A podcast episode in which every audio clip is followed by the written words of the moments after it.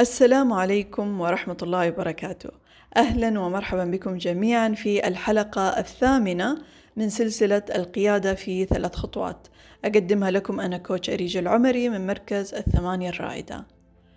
اليوم موضوعنا حيكون شوية مختلف عن الحلقات السابقة، لكن في معلومات تحتاج تعرفها أنت كقائد عشان تتأكد أنك أنت في الطريق الصحيح. طبعا خلال هذه السلسلة ركزنا على موضوع القيادة وفي كل حلقة طرحت موضوع بهدف أنك تكون قائد متميز ومتمكن ونوعا ما وضعنا الحجر الأساسي لمفهوم القيادة من ناحية القيم، الرؤية، نظرتك للآخرين، الثقة وإلى آخره. لكن لو رجعنا شوية إلى الخلف وسألنا سؤال مهم ما هي القيادة؟ وكيف تفرق بين القيادة والإدارة؟ وهل يستطيع القائد أن يكون مديرا؟ وهل يستطيع المدير أن يكون قائدا؟ حنحاول نجاوب على هذه الأسئلة خلال هذه الحلقة. نبدأ أول شيء بتعريف القيادة وحشارككم بعض التعاريف. أول تعريف هو ببساطة القيادة هي قيادة أو إرشاد مجموعة من الناس سواء كان في الشركة أو في مؤسسة أو في أي مجال آخر. ممكن أيضا نعرف القيادة أن القيادة الحقيقية هي مجموعة من المهارات والقدرات المحددة والتي تضيف قيمة في حياة الآخرين. تعريف آخر القيادة هي القدرة على تحفيز مجموعة من الناس للعمل في اتجاه هدف واحد. ممكن أيضا نقول أنه القائد هو من يعرف الطريق، من يسلك الطريق، ومن يظهر هذا الطريق للآخرين. فالقيادة عبارة عن إلهام، عن تأثير، تحفيز، ثقة، احترام وخدمة للآخرين. القيادة عبارة عن تغيير وتحسين وتطوير وتحقيق أهداف ووصول إلى إنجازات عظيمة وغيرها من التعاريف. إذا هذا مفهوم أو تعريف للقيادة. فما هو التعريف للإدارة؟ وللتوضيح الإدارة اللي أقصدها هنا ما أقصدها بالمفهوم السلبي المتعارف عليه. ففي كلام كثير عن الإدارة وأنها هي عكس القيادة أو أنه المدير شخص مكروه أو غير مرغوب فيه مقارنة بالقائد. لكن هنا أنا بتكلم عن شيئين مهمين وهما المهارات والمهام للقائد والمدير. وفي طبعا أمور متشابهة لكن في أيضا أمور جوهرية مختلفة بين المدير والقائد. لكن لا شك أنه كل قطاع عمل يحتاج إلى قائد ويحتاج إلى مدير. لكن أنت الآن في منصبك في منصب قيادي فتحتاج تعرف الفروقات بين القيادة وبين الإدارة. عرفنا القيادة الآن نعرف الإدارة. ممكن نعرف الإدارة بأنها إعطاء توجيهات وتعليمات لمجموعة من الأفراد لتحقيق هدف محدد. ويعتبر المدير هو مصدر المعلومات فهو المتحكم في الخطوات وفي العملية وفي النظام وفي القوانين وحتى في حل المشاكل وتجاوز التحديات. فبالنسبة للمهارات أو شخصية القيادة مقارنة بالإدارة من الواضح من التعريف للقيادة أنه القائد عنده مهارات عالية في التأثير عنده كاريزما يعرف يتواصل مع الآخرين بمختلف شخصياتهم وأطباعهم. فبالتالي عنده مهارة التواصل جدا عالية أو ال communication skills أيضا عنده ذكاء عاطفي عالي يعني عنده وعي وإدارة لذاته وهذا سبب أنه المواضيع اللي ركزنا عليها في الحلقات السابقة هي عن الذات لأنها لأن معرفة الذات ترفع مستوى الذكاء العاطفي في هذه الجزئية. وجزء أيضا من الذكاء العاطفي اللي موجود في القائد هو الوعي بالآخرين وإدارة العلاقات الاجتماعية. أيضا القائد عنده تطلع للمستقبل فعنده رؤية واضحة بالنسبة له وبالنسبة لفريق العمل اللي يشتغل معاه ويعرف كيف يحمس ويحفز فريق العمل للوصول لهذه الرؤية. وبسبب إنه تركيزه عالي يعني يعرف إنه هذه هي الرؤية وكيف يوصل لها فعنده قدرة على التفكير الإبداعي وعلى التخيل وعنده استعداد لاتخاذ خطوات ممكن تعتبر خطوات جريئة أو خطوات مجازفة لكن ما عنده مشكلة لأنه عارف إنه هذه الخطوات يحتاجها عشان يوصل للرؤية ويوصل للشيء اللي يطمح له. فهذه باختصار بعض النقاط المهمة لشخصية ومهارات القائد. الآن بالنسبة للمدير المدير يركز على العمل ويركز على الآداء وأداء العمل بطريقة صحيحة. فهو إنسان يعتبر عنده مهارة عالية في التحليل. إنسان جدا دقيق عنده قدرة على التخطيط الاستراتيجي. يعرف كيف يدير يعرف كيف يتحكم يعرف كيف يحل المشاكل.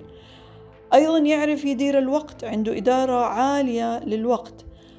المدير عادة يكون شخص عنده إرادة ومثابرة العمل. وأيضا عنده مهارات أساسية مثل التواصل مع الآخرين لأنها مهارة جدا مهمة بالنسبة له كي يسير العمل كما خطط له. فهذه مهارات المدير بشكل عام. الآن نتكلم عن المهام. فمن المهارات ممكن إنه إحنا نستخلص المهام. فمهمة المدير طبعا التركيز على الخطوات العملية اللي توصلوا للنتائج المرجوة من من أداء وإنتاجية. لكن القائد يركز على الأفراد فالمدير يركز على المهام أما القائد يركز على الأفراد يركز على فريق العمل لأنه هو بن هم بالنسبة له العنصر الأساسي للوصول إلى الإنجازات. مش مجرد أهداف يبغى يحققها لكن يبغى يوصل لإنجازات عظيمة وإنجازات ضخمة. وممكن أيضا نقارن المدير والقائد من ناحية أنه المدير يتحدث بلغة العقل لأنه يحتاج إلى تحليل يحتاج إلى استراتيجيات يحتاج إلى خطوات عملية. لكن القائد يتحدث بلغة القلب. ليش؟ لأنه يحتاج يحرك مشاعر من حوله عشان يقدر يأثر يقدر يحفز يقدر يكون مصدر إلهام للآخرين عشان يوصلوا للأهداف وللرؤية.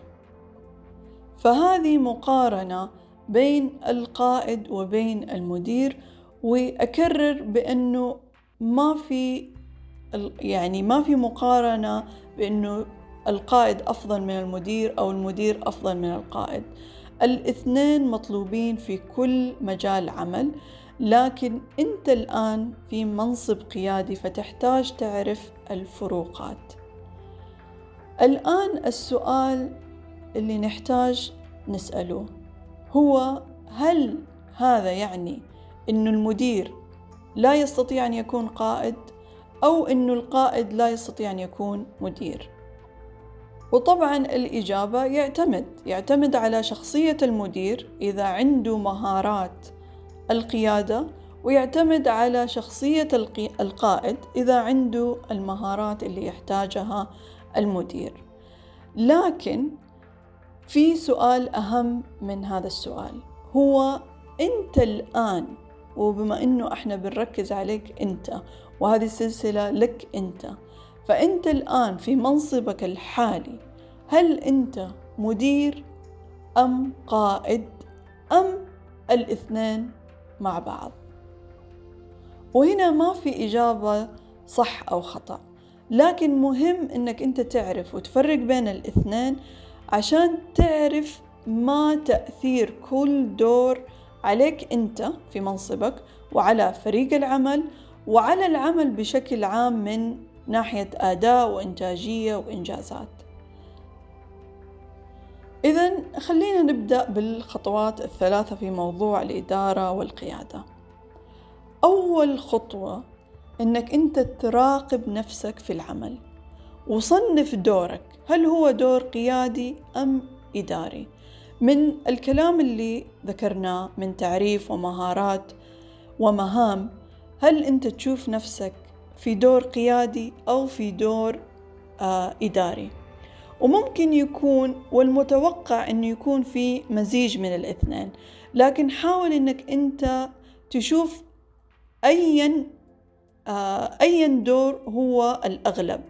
يعني بمعنى آخر هل أنت في معظم يومك بتحاول تحل مشاكل أو أنت بتتكلم مع الآخرين بلغة العقل أو أنت بتركز على الناس وعلى فريق العمل أنت بتركز على تحفيز الآخرين على مساعدتهم على إخراج أفضل ما عندهم؟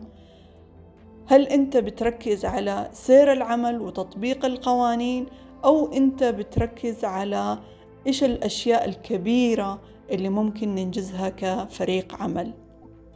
فهنا أنت من خلال المراقبة حتعرف أنت معظم يومك هل أنت بتقوم بدور القائد أو بدور المدير؟ هذه أول خطوة. ثاني خطوة تحتاج تعرف وتحدد ماذا تحتاج أن تفعل.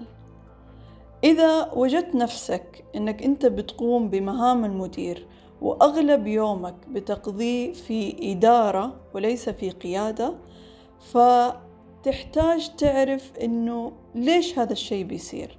فإيش اللي بيدفعك أنك أنت بتكون مدير أغلب الأوقات بدل ما تكون قيادي؟ بمعنى آخر إيش الأمور اللي بتدفعك أو بتخليك أنك أنت تدير؟ هل في مشاكل معينة بتعاني منها في العمل؟ هل في أشخاص معينين؟ هل في ضغط عمل؟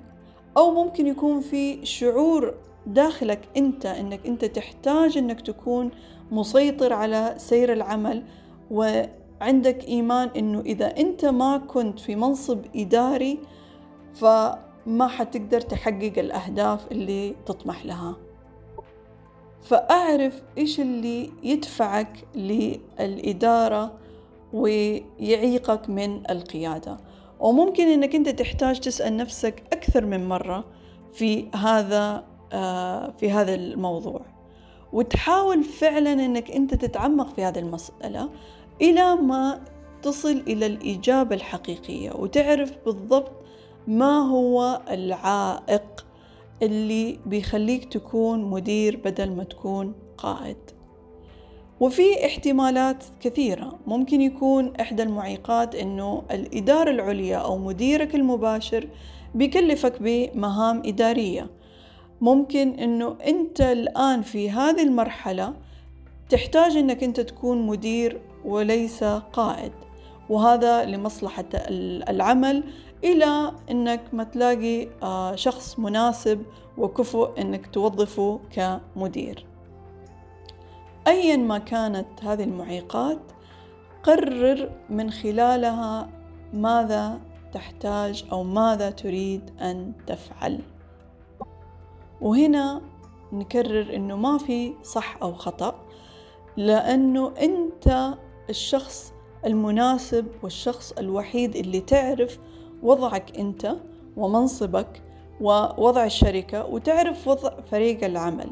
فتعرف إيش الخطوات العملية اللي تحتاج تسويها عشان تحول منصبك أو دورك من مدير إلى قيادي.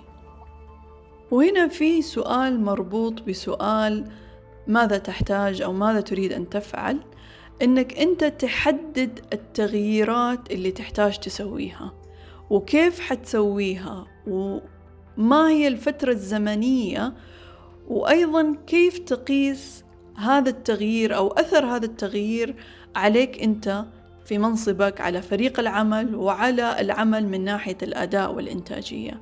فالخطوة الثانية هي باختصار أنك أنت تعرف ما هي الخطوات اللي تحتاج تسويها عشان تحول دورك من مدير إلى قائد؟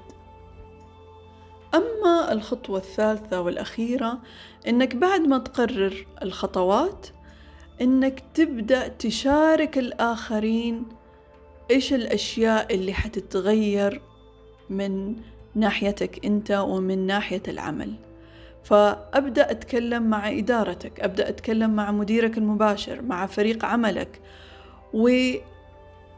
وعرفهم بإيش التغييرات اللي حتصير وكيف هذه التغييرات حتأثر عليهم.